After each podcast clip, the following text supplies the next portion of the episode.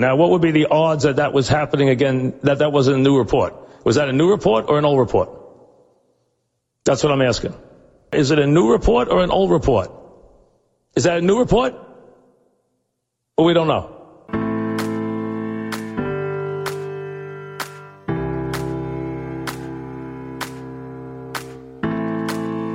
A seasoned sports fan teams up with a millennial, opinions may vary, but the debates assuredly won't disappoint.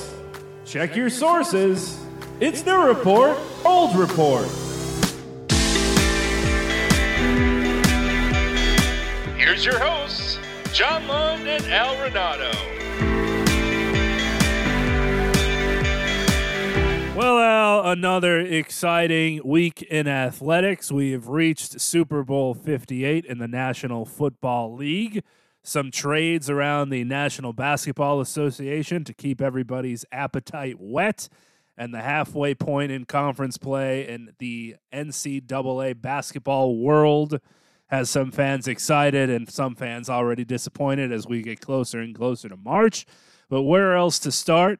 Nothing circles the wagons quite like the National Football League as the Kansas City Chiefs prepare to face the San Francisco 49ers in the Super Bowl on Sunday night. Prop bets are coming along. Maybe we'll have a couple of those for you people to keep your appetite whet as well. But everybody is talking about why the line hasn't moved basically at all for whence it was first released that the 49ers would beat the Chiefs by two points. Some books have moved the line down to a point and a half, but for the most part, it stayed true despite most pundits or popular people on social media and TV basically saying, How do you go against Patrick Mahomes and picking the Chiefs? So it's interesting to see that the Sharps have seemingly backed the Niners in a game like this. The public seems to be under the impression that I have fallen into where Patrick Mahomes kind of has to prove you wrong in a sense in these sorts of games, although he has in his career, obviously. It's going to be an exciting matchup in that regard where it could seemingly go either way. And we have two of the best teams, obviously, playing each other. So we get to talk about it a little bit. And as a uh, salty Ravens fan, you have a little bit of insight on what Kansas City did to win that game, what they might do against the 49ers. But overall, I think there's a lot of excitement going into a game like this. And that's really, I guess, all you could ask for if you're the National Football League or a fan of the sport if your team didn't end up getting there again this year. Well, we know what they did. Uh, against the Ravens. They blitzed and they blitzed and they blitzed some more. What the Ravens didn't do was run the football or attempt to run the football. First of all, my apologies. Uh, you know, greetings to all of our fans and friends. A special greeting uh, to our buddy, uh, the great John Birch, who gave us a review on last week's program. We greatly appreciate the input and the constructive criticism um, yeah, for anybody that listened the, last week, I guess you shouldn't do your show with two tin cans and a string. Despite us both living in upstate New York, about an hour apart, we probably should have just used the technology and not the old school way of doing things. So we've got to fix this week. Don't worry, John. We got you covered for at least the most important game of the football season.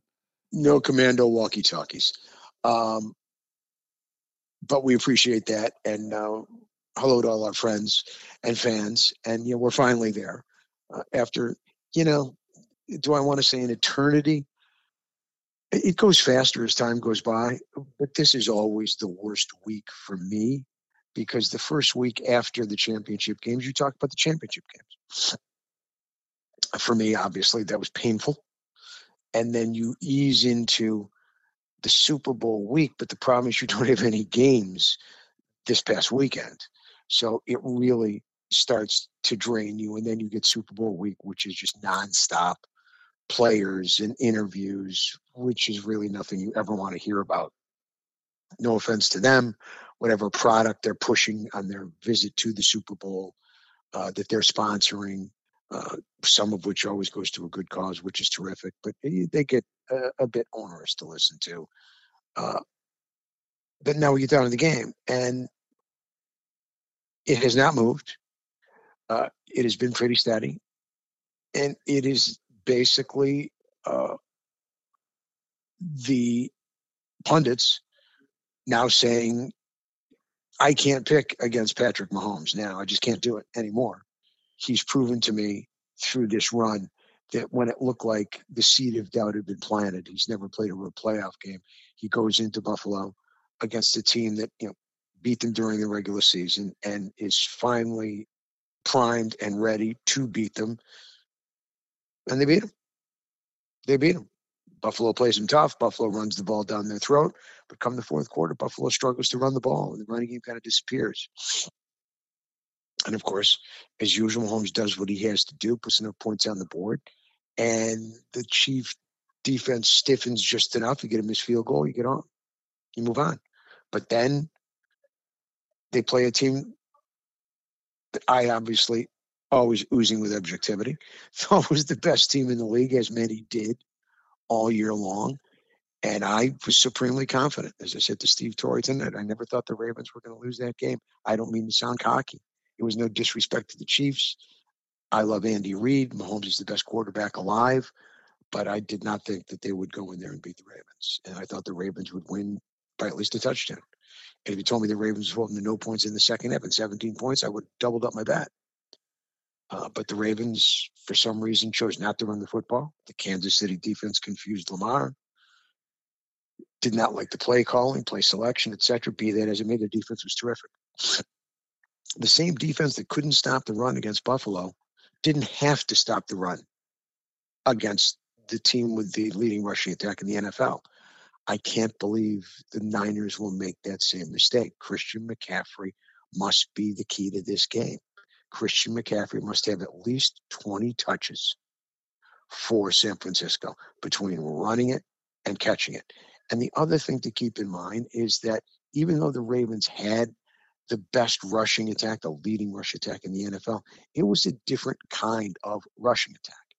They weren't, especially without Keaton Mitchell, going to rip off at any given moment a 50 yard gain on the ground or you know a 60 yard touchdown run by Christian McCaffrey or Deebo Samuel, who, when he is in the backfield, can score literally and break five tackles on the way from his side of the field. You just don't see the Ravens without Keaton Mitchell, who was their one threat to do that, um, do that with their rushing attack.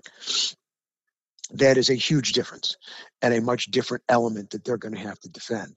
Uh, they are renowned for breaking big plays, uh, especially with those two guys. And that's going to be something that they really haven't had to face yet in the postseason because it's rare. How many teams in this day and age have backs who can score from the other side of the field? They've got two of them. One of them is a combo back and wide receiver. So it, it's going to be interesting to see how they defend. Uh, they're really going to have to be conscious against the run. And are, are they going to go blitz happy on Brock Purdy? Because Brock Purdy, if you look at the numbers, and I don't want to go through all the analytics, but if you just look at the, the ratings, Brock Purdy has been incredibly effective against the blitz.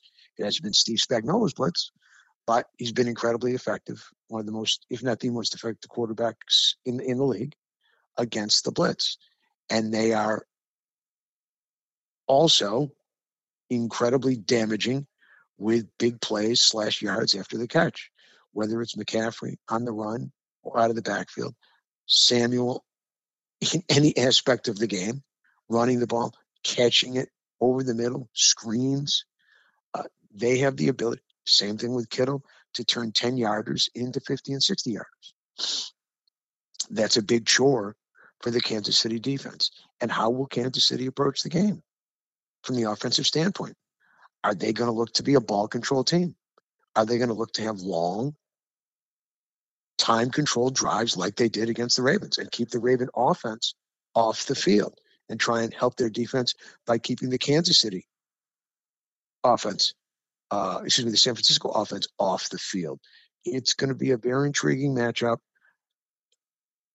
A, a, a tremendous coach in Andy Reid a thought by many tremendous coach in uh, you know a, a, guy who blew one Super Bowl as an offensive coordinator, blew another Super Bowl uh, as a head coach, blew a conference championship game as a head coach by hideous play calling all three times when his team had the lead and did not put it away.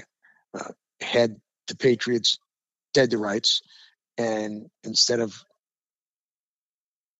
taking the seafruit, just taking a knee, running the ball up the middle, and kicking the two score field goal, calls for a pass, sack, holding, boom. Next thing you know, 28 3, gone.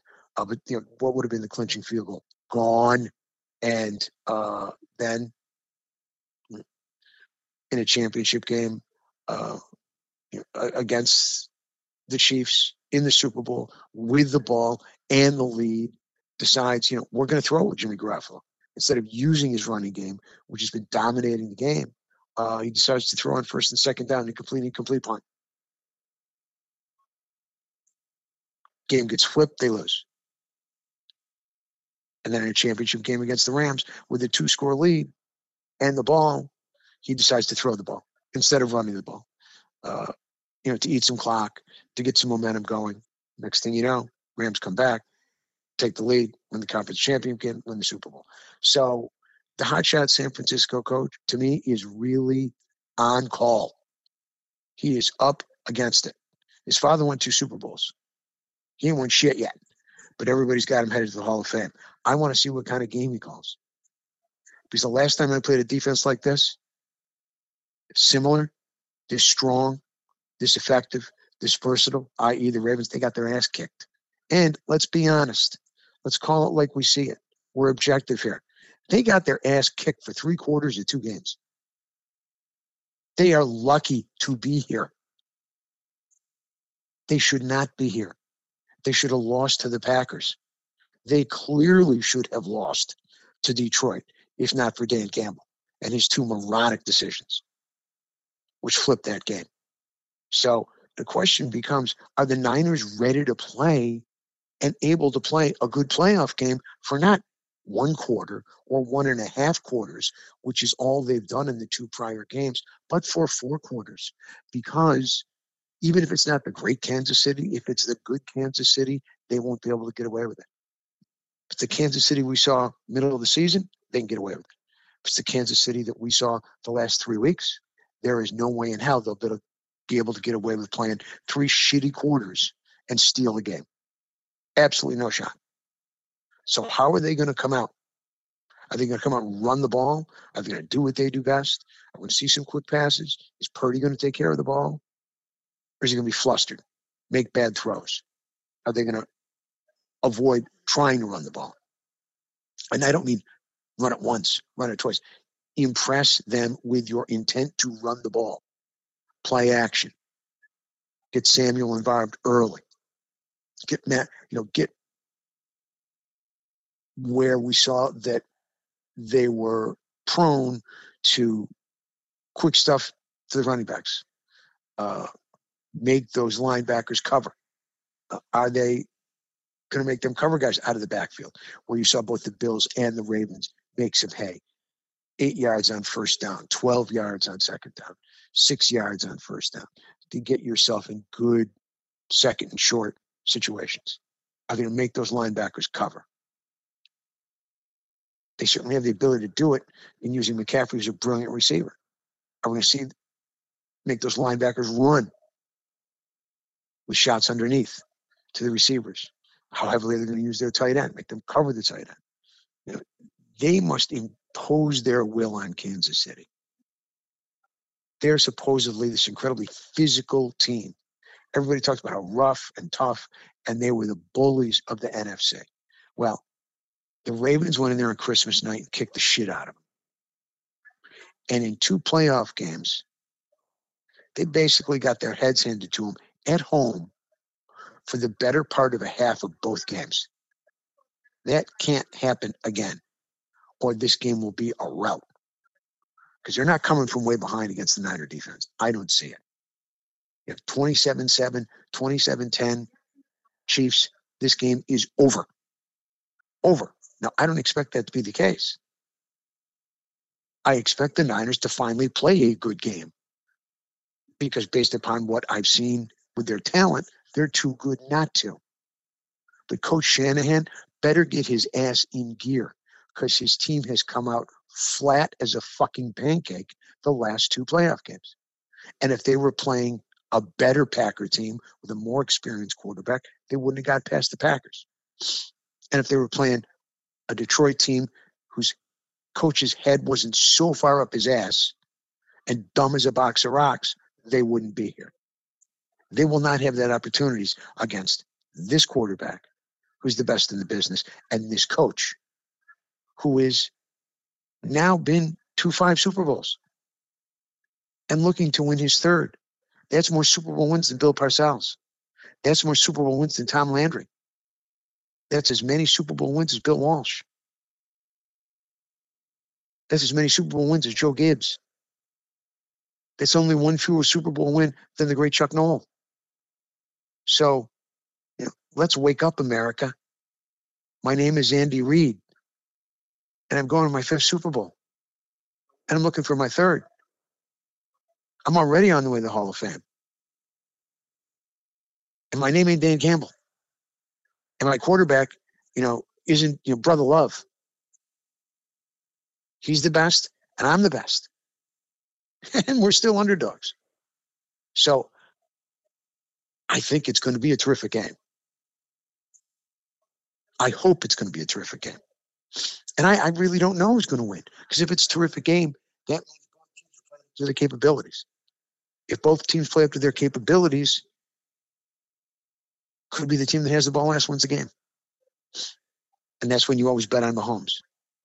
Talent wise, it's San Francisco. The weapons are all over the field. How are they going to utilize them?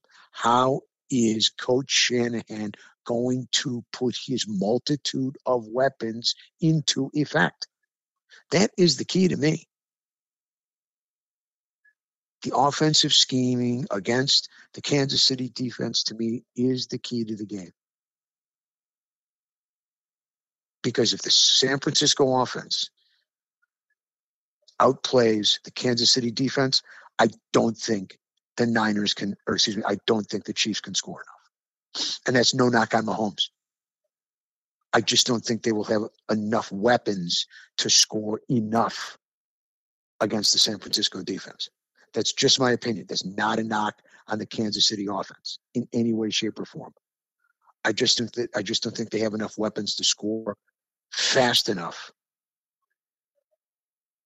down the field in terms of big plays. Now, look, Mahomes could prove me wrong again, but it's not so much about him. It's not that I don't think he can't make the throws. Will they have the ability to get open other than Travis Kelce?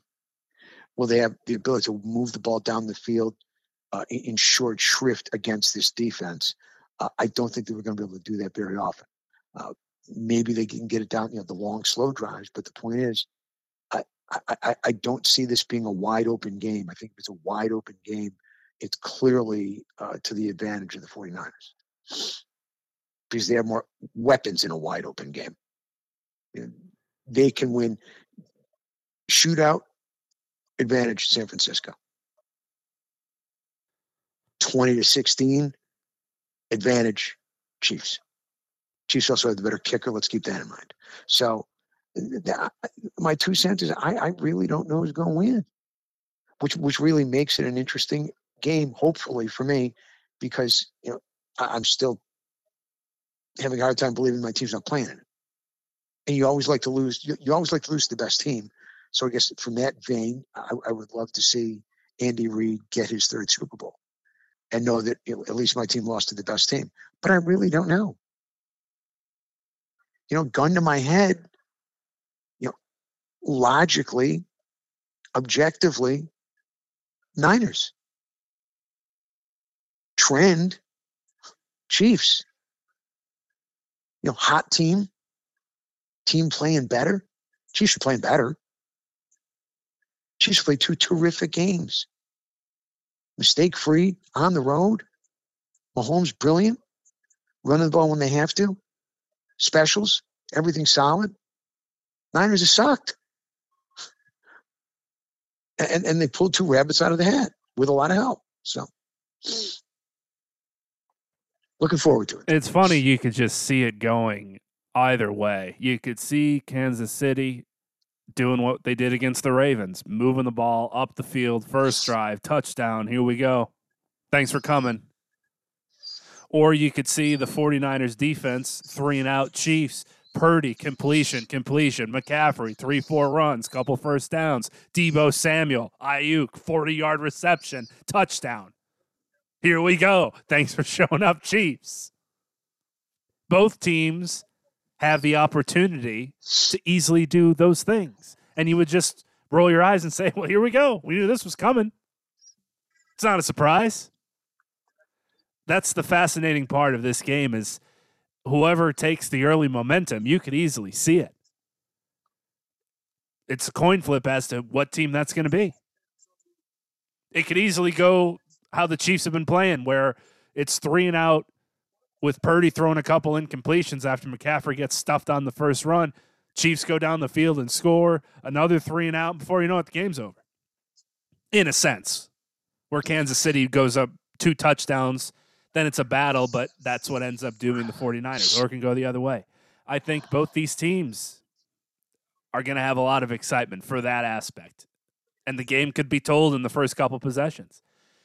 Is there an answer to you of what the better narrative would be for the winner? We have Kansas City as a winner getting to three. The dynasty talk, obviously, correct for Patrick Mahomes, Travis Kelce, Andy Reid, and co. Or the 49ers win, dethrone a dynasty.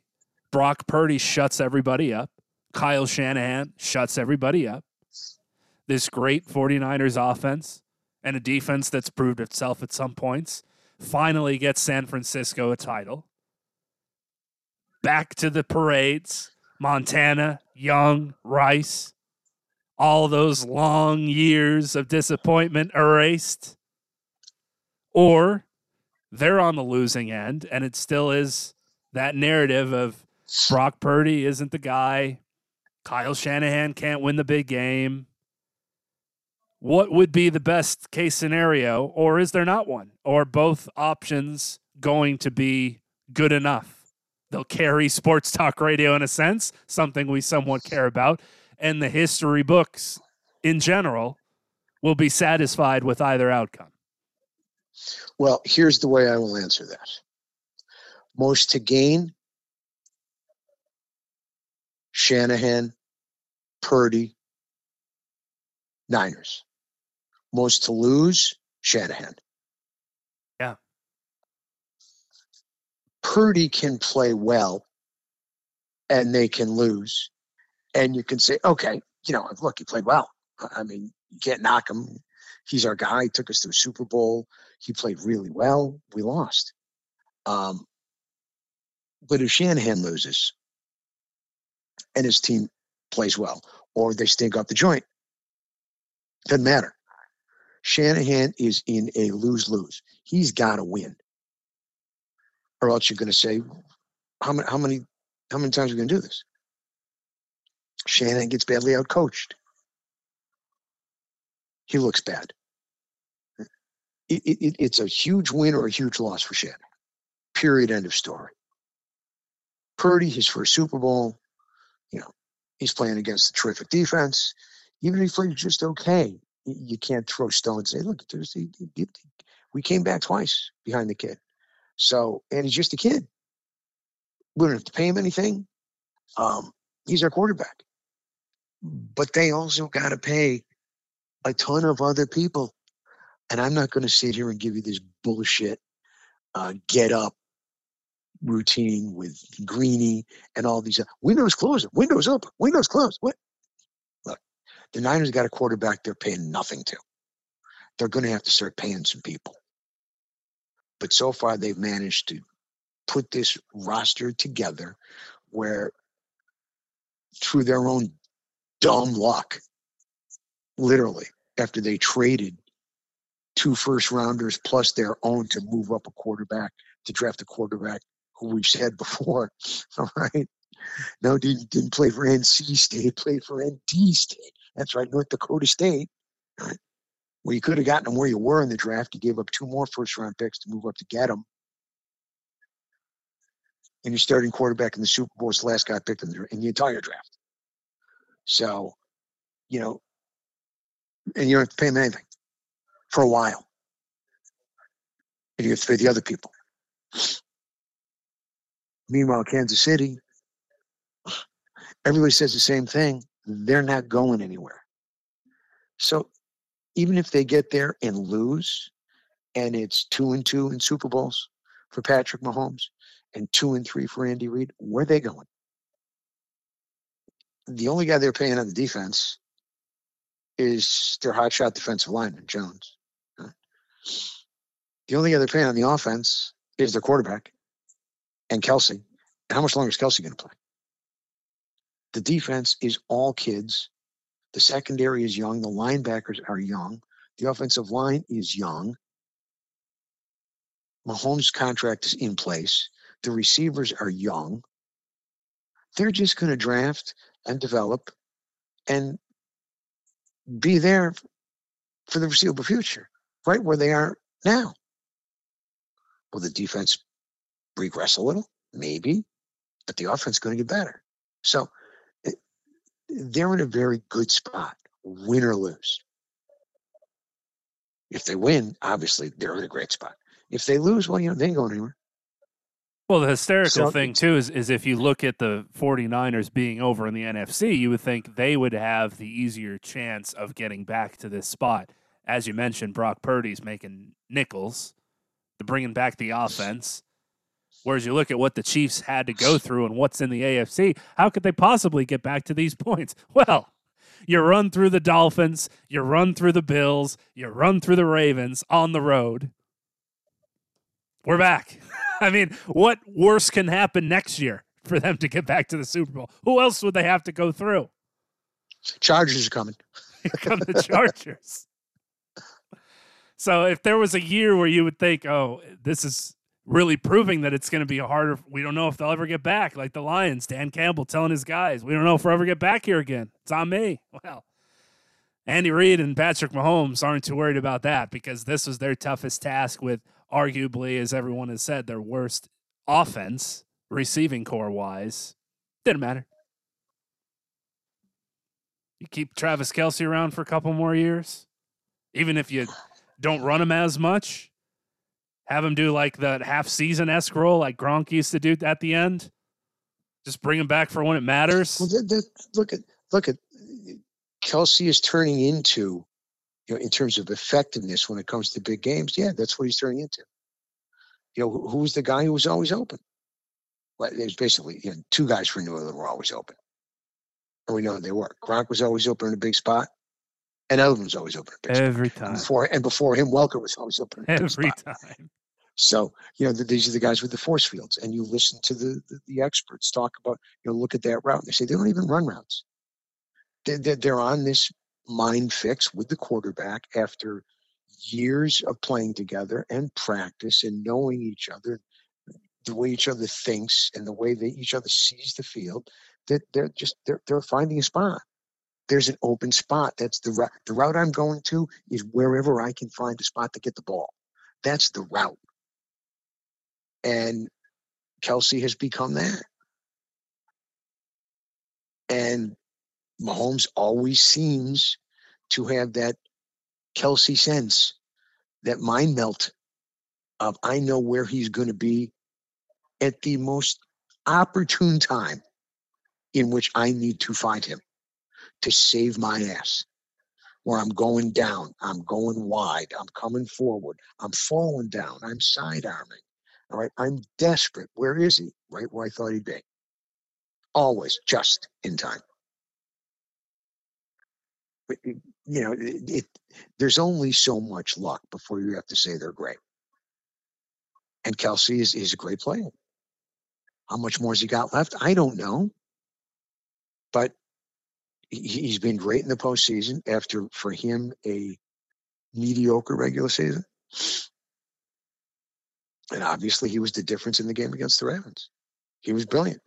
Now, you know, also Mahomes made a vast amount in the first half of fabulous throws where you know, he was not that open in certain throws uh, to everybody, uh, but especially to Kelce, and finding him on third down and on fourth down with short, small openings and a little bit of space. You know, Mahomes' accuracy has been terrific in the playoffs. Better than it was last year. Better than probably was last couple years. Purdy will have to be incredibly accurate. Purdy will have to be uh, excellent under pressure. Uh, you know, the, the thing that will we see Purdy able to use his legs to get a couple of big first downs? Uh, Brandon Aiyuk, how much of a factor is he going to play? And obviously their tight end, who is immensely talented and a huge breakaway threat.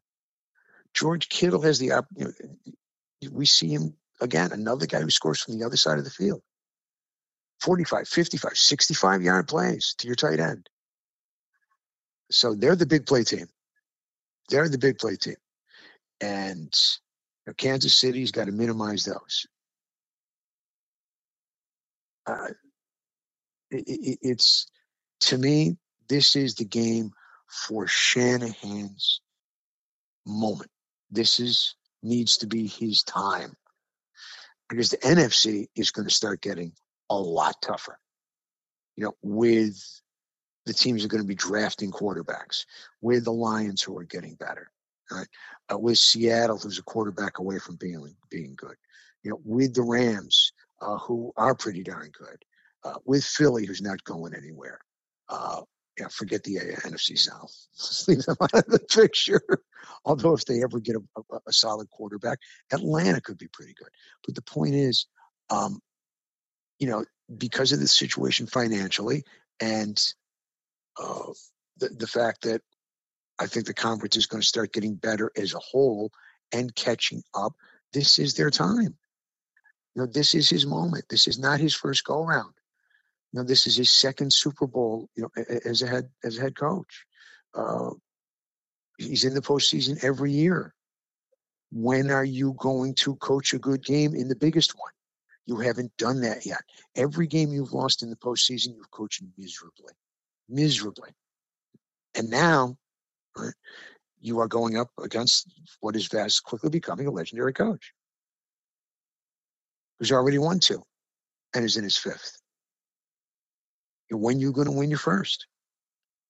And when, uh, again, as we said to start the show, you must have your team more prepared to play. You know, your team simply was not in the mix for an entire half and, you know, almost another quarter, and certainly the first game. That can't happen again. You know, Kansas City's going to be ready. You know, Kansas City's going to be prepared. You know, Kansas City's not going to come out and look like they're sleepwalking. And what is you know his team going to do? Is his team going to be ready? His quarterback going to be ready?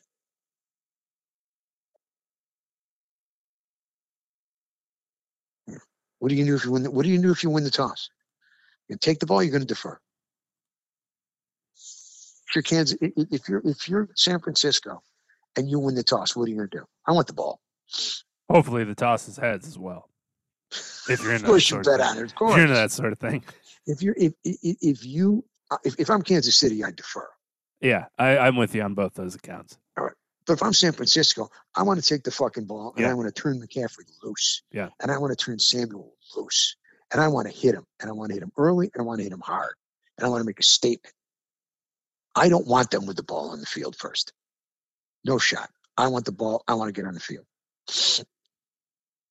And I'm going to turn my best player loose. So I'll be very surprised if San Francisco wins the toss and defers.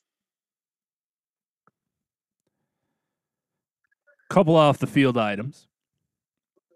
Fans of the show know we record this on Thursday night. The NFL awards have been announced periodically throughout the evening. Al, as a Ravens fan, will be happy to hear that Lamar Jackson has won his second MVP award. Just about unanimously. 49 first place votes. Could you care to guess as to whom had the lone other first place vote? I mean, obviously the logical choice would be Patrick Mahomes. But if you want me to go off the wall, I'll say—and not really off the wall, I'll say Christian McCaffrey. Josh Allen. Okay. Fine with I, I could, I'm I'm surprised there weren't you know a, a few few more votes in other directions. Tied for second place votes with 17 apiece. Christian McCaffrey and Dak Prescott. Fourth with 97 total votes, Brock Purdy. Josh Allen fifth, then Tyreek Hill, Mahomes, CJ Stroud, Matthew Stafford, Myles Garrett. No surprise for Lamar winning. I guess I didn't think it would be this close to unanimous. I'm I'm a little surprised by the uh, the the size of the margin. Uh, I thought that uh, you know McCaffrey might be in there uh, with a few more votes. Uh, you know, I thought the same with respect to um, uh, Josh Allen. you know, Yeah. would be closer. You know, again, this was set up to be Lamar's year, uh, and it's almost was all the way uh, because he said, you know, that the goal is Super Bowl, Super Bowl, Super Bowl, and uh, everything fell into place except the last step. He, he was the MVP.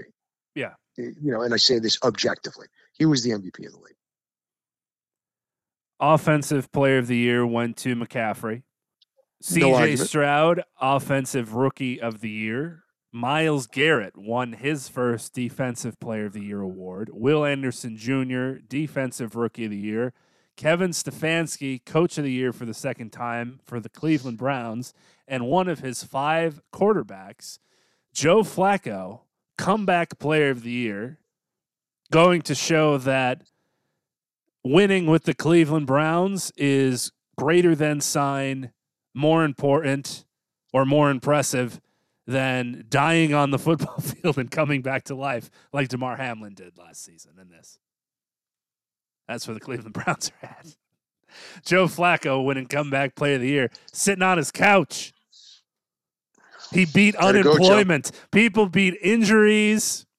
People beat uh, narratives about your career being over, like Baker did. Joe, the first one to just beat unemployment. Good for you, Joe.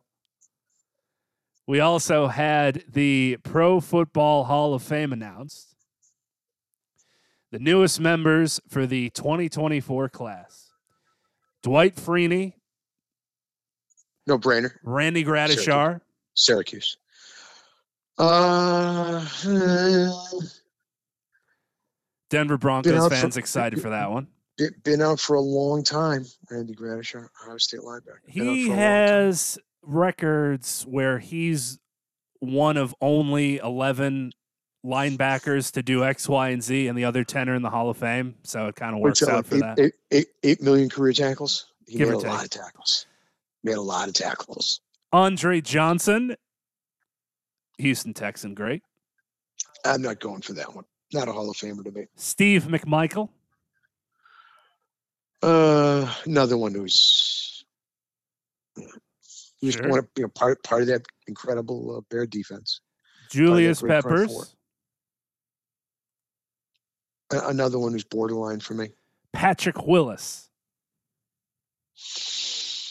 A lot of borderline guys. and the wild card of wild cards, Devin Hester. Yeah, Yeah. I mean, you, know, you want the greatest kick returner of all time. I mean, maybe the numbers say so. Uh, he wasn't the greatest kick returner I've ever seen. You know, I go back a long ways where I saw a lot of great guys in, uh, you know, the AFL uh, slash early NFL. Uh, you know, like Noland Super Gnat Smith and Billy White Shoes Johnson and uh, Leslie Speedy uh, Speedy Duncan. Um, you know, a lot of guys were great kick returners.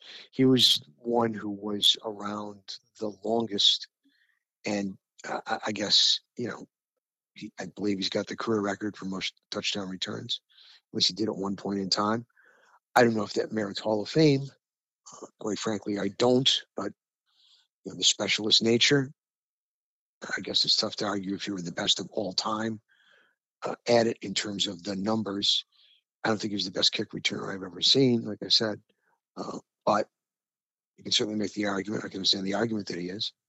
But there are a lot of borderline guys this year for me. Not, you know, a, a couple that I just don't think are Hall of Famers. I don't think the receiver is Hall of Famer, Andre Johnson. Very, very good player. I don't think he's Hall of Fame. Well, you've got here's the ten that didn't make it this year. Again, for some, Antonio Gates, Torry Holt, Reggie Wayne, Jared Allen, Fred Taylor, Rodney Harrison, Darren Woodson, Jahri Evans, Eric Allen, Willie Anderson, I, I, I think that uh, Torry Holt and who was the other receiver you mentioned? Reggie Wayne. Uh, Yeah, Torry Holt and Reggie Wayne were as good as Andre Johnson. I am privy to Torry Holt just because I have spoken to him in real life many a time. I don't know how those two, and especially him, get in ahead of Andre Johnson. You want to put Andre I Johnson heard- in at some point? Sure. I heard Torry Holt. I heard Torry Holt the other day. Um, I believe on FAN, and they were talking about you know, the Super Bowl they lost. Yeah. Uh, seemed like a very cool guy. I mean, you don't get the greatest show on turf without him as a part of it, obviously. Oh, absolutely. But what he also has done off the field since his retirement, just NC State, loves N- yes, NC State. NC State. Yeah. incredible career there. He's in their Hall of Fame. He's in the College He Football Hall of. Fame. Just being an ambassador for the game, anything that's asked to him, at least I could speak for the Sirius XM radio side on NFL radio or the college channels. He he'll do contests where he surprises fans with tickets to the Super Bowl, or he'll do special events and he'll do speaking engagements. He loves football. He loves people. He loves the sport. He's just such a great person that should have on a gold jacket to represent the National Football League. I don't get the wait. I think he's seven years or something. He's been waiting now. I don't understand it. Andre Johnson was catching passes from uh, grocery bag employees. We get it, but Understood. come on, Understood. And, and and a very good player. But uh, you know, I, I just it's it, it, Hall of Famer doesn't jump off the page of me when you when you tell me about Andre Johnson. Really good player. Um, I, I think that uh, you know too many guys get in to the NFL Hall of Fame. I'm not saying they're obviously they're all good, uh, but you know, defensive line. I'd like to think somebody was dominant to get in the Hall of Fame. I never thought as McMichael was a dominant player. Was a really good player. Julius Peppers probably more so. Um, you know, they got to get so so many guys. They have to make it. So, um, but you know, when it comes to the baseball Hall of Fame, there's no requirement, and they put guys in that uh, I don't think you have any business getting in there, which we talked about. don't get us a few weeks started. So, Don't get us started on the baseball Hall of Fame. are are you ready to give me a prediction, a final score, under over? Where are you going? What do you like? I think And why? to to put a bow on this before that, since you are the old report of the show and don't have a dog in this fight, And and I really do not. Um, or this one that this this is an off the field issue, which you don't have a dog in the fight in either, which is also good to ask you about. The Taylor Swift, Travis Kelce coverage. I am a incredibly big Taylor Swift fan. I can't call myself a Swifty as the obsessed do because they are at a different level of crazy. There needs to be a telephone number for these people to call. The obsessed nature with this poor woman is something that'll be studied many years from now as a cult following, really. But I've been a fan since she started her work. Travis Kelce seems like a great dude. His brother, the same. As a Broncos fan, I'm not supposed to like these people. I'm not supposed to take joy in their happiness. This is what happens when you're in high school and you've got a crush on the, the music theater girl and she flirts with you too because she's a nerd. And then all of a sudden, the quarterback takes interest. You've seen it in every movie that exists. The quarterback gets the girl, and you're left with nothing. Happens in real life too, Al. but the coverage this week, where, as you talked about, the Super Bowl media lead up is just a circus of silliness and stupid questions, and everybody and their mother getting press credentials to be able to walk around Radio Row and think they have enough credential and quality to ask professional athletes or actors or superstars whatever stupid question they come up with without any penance for it. And all he's getting asked about is what do you think about her winning the Grammy Award? What do you think about her new album? How has she been with this? How do you feel about that? And he's taking it all in stride. He said all the right things. He can't say anything wrong because the tabloids will rip him to shreds but he's been sitting at the podium for the first couple days of these Super Bowl briefings, not talking about what he hopes to do on offense or how they could beat the 49ers again. But hey, what did you think about Taylor's this and that and the other thing? Guy's got to be pulling his hair out once he gets off these podiums. But from you as a fan watching football games and eh, obviously thrown in the fire for the playoffs, there weren't any other games on. We were tuned into the Chiefs and she gets thrown on the screen every once in a while, gets a mention here and there. As the old report of the show, what have your feelings been on the whole Taylor Swift Travis Kelce saga? I, I, I have, first of all, I'm in no way, shape, or form a Taylor Swift fan, Swifty. Um, I don't know the names of any of her songs. uh, if if you know, I, I, may recognize one of her. You know, if you tell me yeah, there's there's a handful you would know just to hear. No question. I'm sure there are songs of hers that I know and have heard, but I wouldn't know it's her unless you said, right. Yeah, I, I, would say, yeah, I've heard that song. And you say, oh, you know, that's Sailor. Says, no, I didn't know, but okay, that's a good song. sure. Uh, I have no problem with her. I'm. I think it's cool. She's a huge football fan, or at least a fan of a, of a football player. Um, you know, we see Jerry Jones all the time you know, we see Chris Christie in the we see other select. You know, what's the problem with seeing her? I got no problem with it. Am I sick of Travis Kelce? Yeah, probably. You know, I, I asked this question the other night. Um, how much of it, you know, of, of the Taylor Swift attacks are attributed to the fact that her boyfriend is Travis Kelce? Because you know, a America is sick of the Chiefs and B, you know, Travis Kelce, you know, we're probably sick of him too. Not just because the fact that he's always catching passes, but as I said, you know, last week, I really, you know, he is chippy. He never shuts up. I really was pissed at the call where Benoit got called for that this the personal on the headbutt when I thought Kelce, what he was doing was just as bad as what uh, Flowers got called for. He was toying, he was chirping back and forth, and he started it. And then the guy who did something got caught and instead of second and 10 it turned into uh, first and 10 which was the beginning of the drive for the field goal to make it 17-7 so I, am sick of him chirping all the time. He gets away with all kinds of horseshit uh, that other players get called for.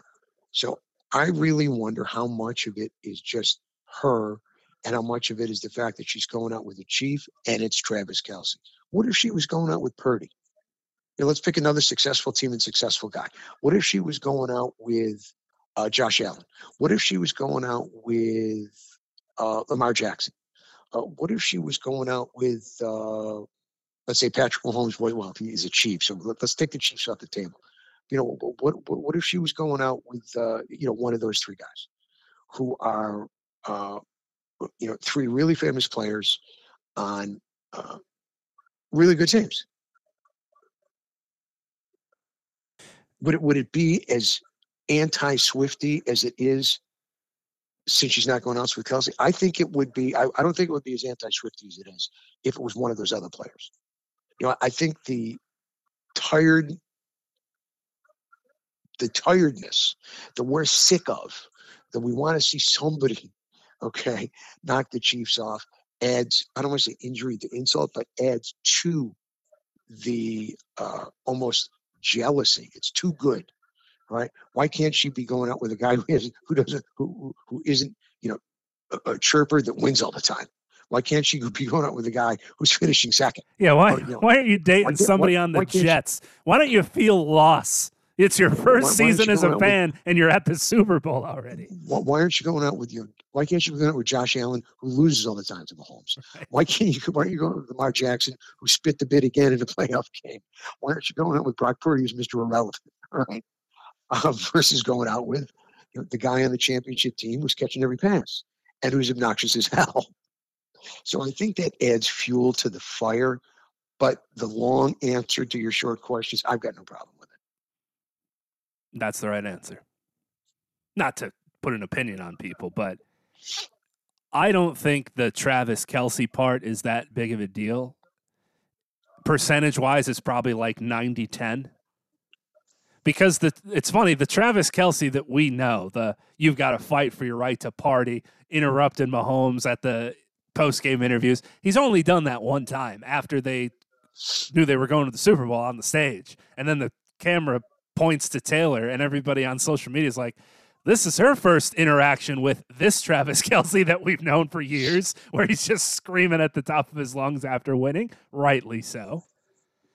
I honestly think the hate or fictitious hate or pretend hate or we need to hate because let's get on the social media mob train as we're love to do now in 2024 is similar to what's been a problem in golf. And I'm shocked that it's a problem in the National Football League, but not really. It's this feeling amongst these these blue collar, red blooded American beer drinking dudes that say football's ours. Sundays are ours. With the guys, with the boys. Football's our escape from you people. We get a, we watch football to get away from you from this. Back to the fear factor. We're You're watching invading- football as men. And You're here you are coming to our games, cheering and being on our TV. This is our mm. sport, lady. Get lost. You're invading our space, but we got no problem watching those cheerleaders with the Cleveland. Oh, no. We want the Dallas Cowboy cheerleaders on our TV. Where are those where are those Rams Embraceable Ewes? Give me some cleavage, please. Where are those Raiderettes? I apologize. I don't know if they're the Raiderettes or not. But yeah, the, the teams, the gals who had the most revealing costumes, in my mind, were always the Embraceable Ewes for the Rams. And I don't even know if they exist anymore. And the the, the Raiders cheerleaders, which I will call the Raiderettes. I don't know if they were or not. But those are the guys. You, those are the girls you want to watch. You don't want to see Tra- you, you want to see Travis Kelce's girlfriend in the booth. We're okay seeing the corpse of Jerry Jones and Robert Kraft and whatever you want to call Al Davis' son's haircut. You show those dudes in the box, no problem. We're fine hearing guy. Jerry after the game. Love hearing Old- his old- opinions. Old old rich guy owners. let 'em talk all Old white owners in football, you bet your ass. But you want to show this pop star with millions upon millions of fans for literally after I think it was the New York Times or one of the outlets had to do the math and calculate how long she's shown in a game and we're barely grazing 20 to 25 seconds an entire broadcast but it's ruining football for us that she's on TV for literally a two second blip after an exciting thing happens to the person that she's dating. But we'll show Gisele. Hell, there was a Super Bowl prop bet last time Tom Brady was there and they were in good standing. How many times are we going to show Gisele on the broadcast? Over under two and a half. We fucking loved it. But now we're back to the Jessica Simpson days when we didn't even have the obsession of social media like we do now, where that poor girl was shown when Tony Romo was struggling, and we Speak for knew she was speak hated. For your, speak for yourself on the, the the social media obsession. True. Okay. The old And report has spoken. My apologies the for old- the throwing you into that bubble. The old report is pure. The old report is focused. The viciousness and you know, the, the bullish nature. One of the biggest problems we have in this country is bullying. And social media is a huge part of it because people can do and say whatever they want and hide behind, you know, the words. Because you're not seeing them say them. They can say whatever they want, put it out there, no repercussions. Can be a tough guy. can be a tough guy or a tough girl. You know, uh, whether or not you know you can back it up doesn't matter. You can talk as tough as you can write. That's the bottom line. Um, so it, it, it's I think poison. It's one of the great, uh, in, incredibly vicious aspects of what's going on in, in this country. Plain and simple. It is the cancer that is social media. It is one of the worst things that's happened. I don't care about the progress of computers. I don't care about Google. I don't care about TikTok, Hopscotch, IMG, MGI, Instagram, Insta this. Social media is a vast wasteland of shit. Garbage. It is hideous and it has been one of the major factors in the ruination of this country and the disrespect that people show for each other. Uh, and you've got basically vicious, uh, fearful people out there. And, and what they do is they take their frustrations out on social media because there is no penalty for what they do on social media. There is no uh, factor by which they can be judged by their peers because you don't know where it's coming from. Uh, there, there are no repercussions that you suffer from what you do on social media, and it's it's awful. It's absolutely awful. And it's fueled by each side of it because she's not looking to get on camera. She's coming to the game, walking to the suite, cheering on her team now, her boyfriend, and going home. It's the people that always have their phone out and they're always looking for something. She's got to be on top of her game always. There can't ever be a bad day. There can't be a slip up. There can't be a bad moment because then that goes on all the tabloids across the country and the world. You can't win Album of the Year take an award from Celine Dion on the stage, not give her a hug, and expect for people to not say, "Well, why'd she snub Celine? She hate her? What's I, going I, on?" I, I, I, I was a little surprised at that. Until after the awards, where immediately pictures come out of them hugging backstage, pictures together, smiles, happiness, etc. So I said, I said doing? to my son, "All right," when you know we were watching it, and you know, she took the award and really didn't do much in terms of you know hug, handshake, whatever. I said she's going to get roasted for that. Yeah, you watch she's right away. Shreds. You know, you could at least, and I even said you could have at least been shown a little more uh, courtesy, you know, to a superstar who's you know, back there making her first appearance in forever because of uh, you know her condition. Great to see Celine back. You know, nothing, no, no, hug, no no handshake, no. How great it is to get the award from you, and uh, you know, maybe just like grab and go burger. Um, I think so it was, was just being completely shocked she won. I'm, i honestly don't think she expected it, and it, it just caught up in the moment. It's how, how many things can you do? You're you're like, oh, what am I going to say right now? Oh, Celine Dion. Yep. Agreed, you like you, you, she has to walk into the stadium smiling because every camera is on her for hello. She's got to just be always always, always well, that's, that's on. part of the look. That's and of, of course, yes, that's part of the deal. I, I agree with you 100. percent But the there, there are there are what comes with this kind of absolute popularity and you know, idolizing is that you, know, you are on call 24 7 Simple as that. The obsession and, from both sides is phenomenal. Whereas I wish I, more people would take a stance like yourself and just say, okay, and move on. That's it. Okay, there's Taylor. Great. That's why I'm. That's why back I'm to the game. That's why I'm obsessed with the games, all right, and not social media because you know no one is perfect. Number one, which we know, but the element of imperfection is one thing. But when you are under constant scrutiny, it's just eh, there's you you don't have any idle time. there's no time when there's there's no moments when you're not being scrutinized. And somehow to I bring except for when you're s- positivity, I guess except for when you're sleeping. positivity to for what she tips all the workers at these games to how she's she's brought up the women, the wives, Brittany Mahomes, the other wives that are in the suites, how she rises them up to a different level, how fun the Jason Kelce interactions was with his wife when they were in the suite.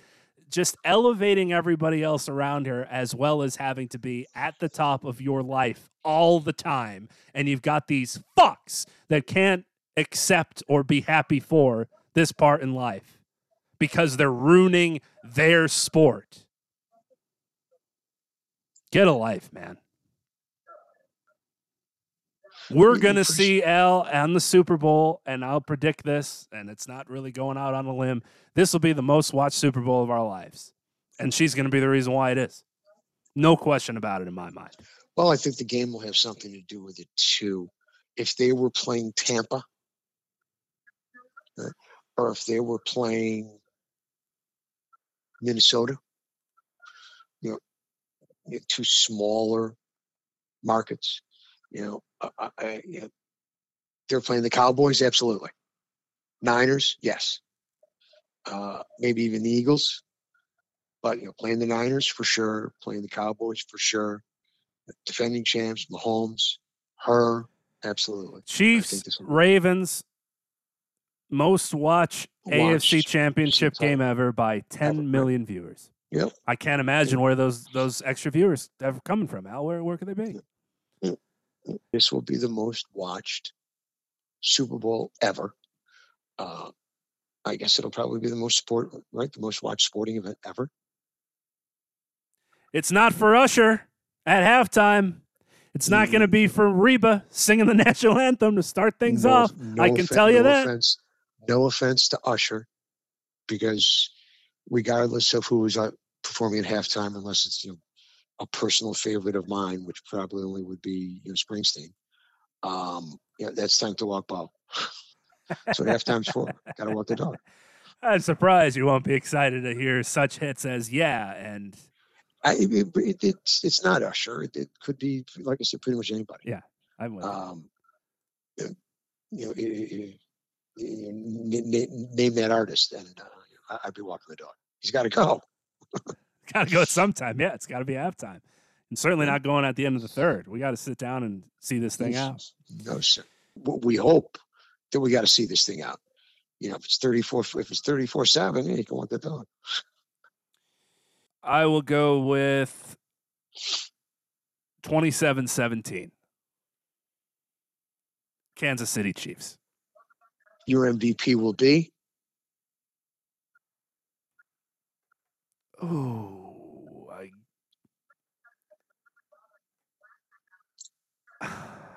That's a great question.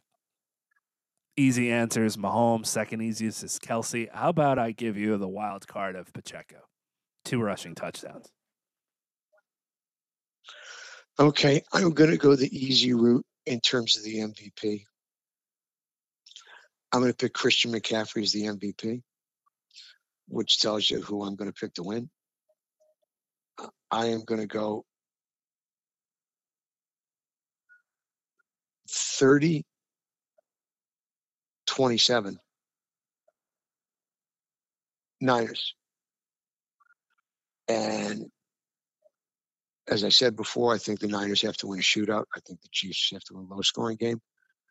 I think it'll be played more in the Niners style, in that you're going to see a couple of those big plays uh, for either scores or setting up scores. And, you know, I think McCaffrey will have to be at the heart of that if San Francisco is to win. And um, as I said, this is their chance. This is their best opportunity because the AFC every year is going to send somebody who's rough and tough, whether it's the Chiefs, whether it's the Bills, whether it's the Ravens, whether it's the Bengals, whether it's the Chargers eventually. Okay, you're going to see a big time competitor, all right, coming out of the AFC with a big time quarterback. And so whoever's there from the NFC, they're going to have a load to play. So I think that uh, this is a, Niner team with the least amount of weapons. Excuse me, th- th- this is a, a Chief team with the least amount of weapons that the Niners are ever going to see in the Super Bowl. This is their chance. And they're never going to be better. They're never going to have more weapons at a higher talent level uh, than they have right now in the group that they've got. McCaffrey can't be any better. Samuel can't be any better. Aiyuk can't be any better. The tight end can't be any better. And all in their physical primes and all healthy. So eh, this is the time. This is this is his moment. I'm almost rooting against them because I don't like Shanahan. I think he's a know-it-all. I think he's arrogant, and I think he's overrated. How can you not like Purdy? But you know, I love Andy Reid. I'd love to see Andy Reid get another Super Bowl. Since this was not going to be at my, you know, I guess it is, you know, at, at, at you know, at, at, at my behest, because um, he beat the Ravens on the way through. But you know, the, the good part is that you know, I'll, I'll never lose to Andy Reid the Super Bowl. I'll just lose on the way. That's a good point. Um, but I think he's a fabulous coach, and, I loved him in Philly, and he took a lot of heat. Part of the reason I loved him is he had my college quarterback, you know, in McNabb. I thought those were fun teams. I thought they were good teams. I never thought they were great teams. Um, they were always missing something, except the one year they had Owens, and they went to the Super Bowl and lost by a field goal. Uh, they never had great receivers. Uh, he had the really good running back, uh, some pretty good defenses, and uh, probably lost some games he should have won in, in NFC championship games, won some he should have lost. But uh, I always rooted hard for him because I thought he was a really good guy and a good coach. And I'm, even though it, it hurts that they beat the Ravens and they're in this game, I pretty much always root for for him, even though sometimes I, I can't help but root against Mahomes or Kelce just because I want to see him lose once in a while. But I, I love the coach. I think he's a, a, a wonderful guy. I think he's handled himself well over the years and losing a lot of big games because he's played in so many of them. And now that he's finally won them, he's handled himself the same well, same way. Always there to take the questions uh, in wins and in losses. Always polite to the press. Always, always very cordial and very humorous and very self-deprecating. He had to deal, you know, obviously a tough situation with his son, and you know dealt with that well. And um, I, I just think he's an impossible guy to root against. So, you know, I, I'm almost hoping that I'm wrong, but I'm going 30-27 Niners. Uh, and as I said, if, if McCaffrey's not their MVP, he's got to be close for them to win. McCaffrey must have a big game because he's the wild card. Because he can beat you running the ball, he can beat you catching the ball. And it can be from anywhere on the field. He can, you know, run for 65, he can catch a pass and go 65. As can Samuel. Uh, you know, but Samuel's just not going to run it as often as McCaffrey they, they've got the two most electric guys on the field. They've got the two game breakers. Enjoy the game, enjoy the food, and enjoy Taylor Swift. You sexist fucks. Hell, it's always a pleasure. We'll do it again next time. Folks, my partner, the great John Tiny and I am Al Renauto, AKL from White Plains. Enjoy Super Bowl Sunday. Let's all hope it's a great game. Take care, everybody. We'll be back 8 p.m. Eastern Time here on Sports Radio America. You can listen at sportsradioamerica.com and interact with the show there as well, or find us on the TuneIn app by searching for Sports Radio America. You can also follow John Lund under the same handle on Twitter at London Bridge. Thanks again for listening.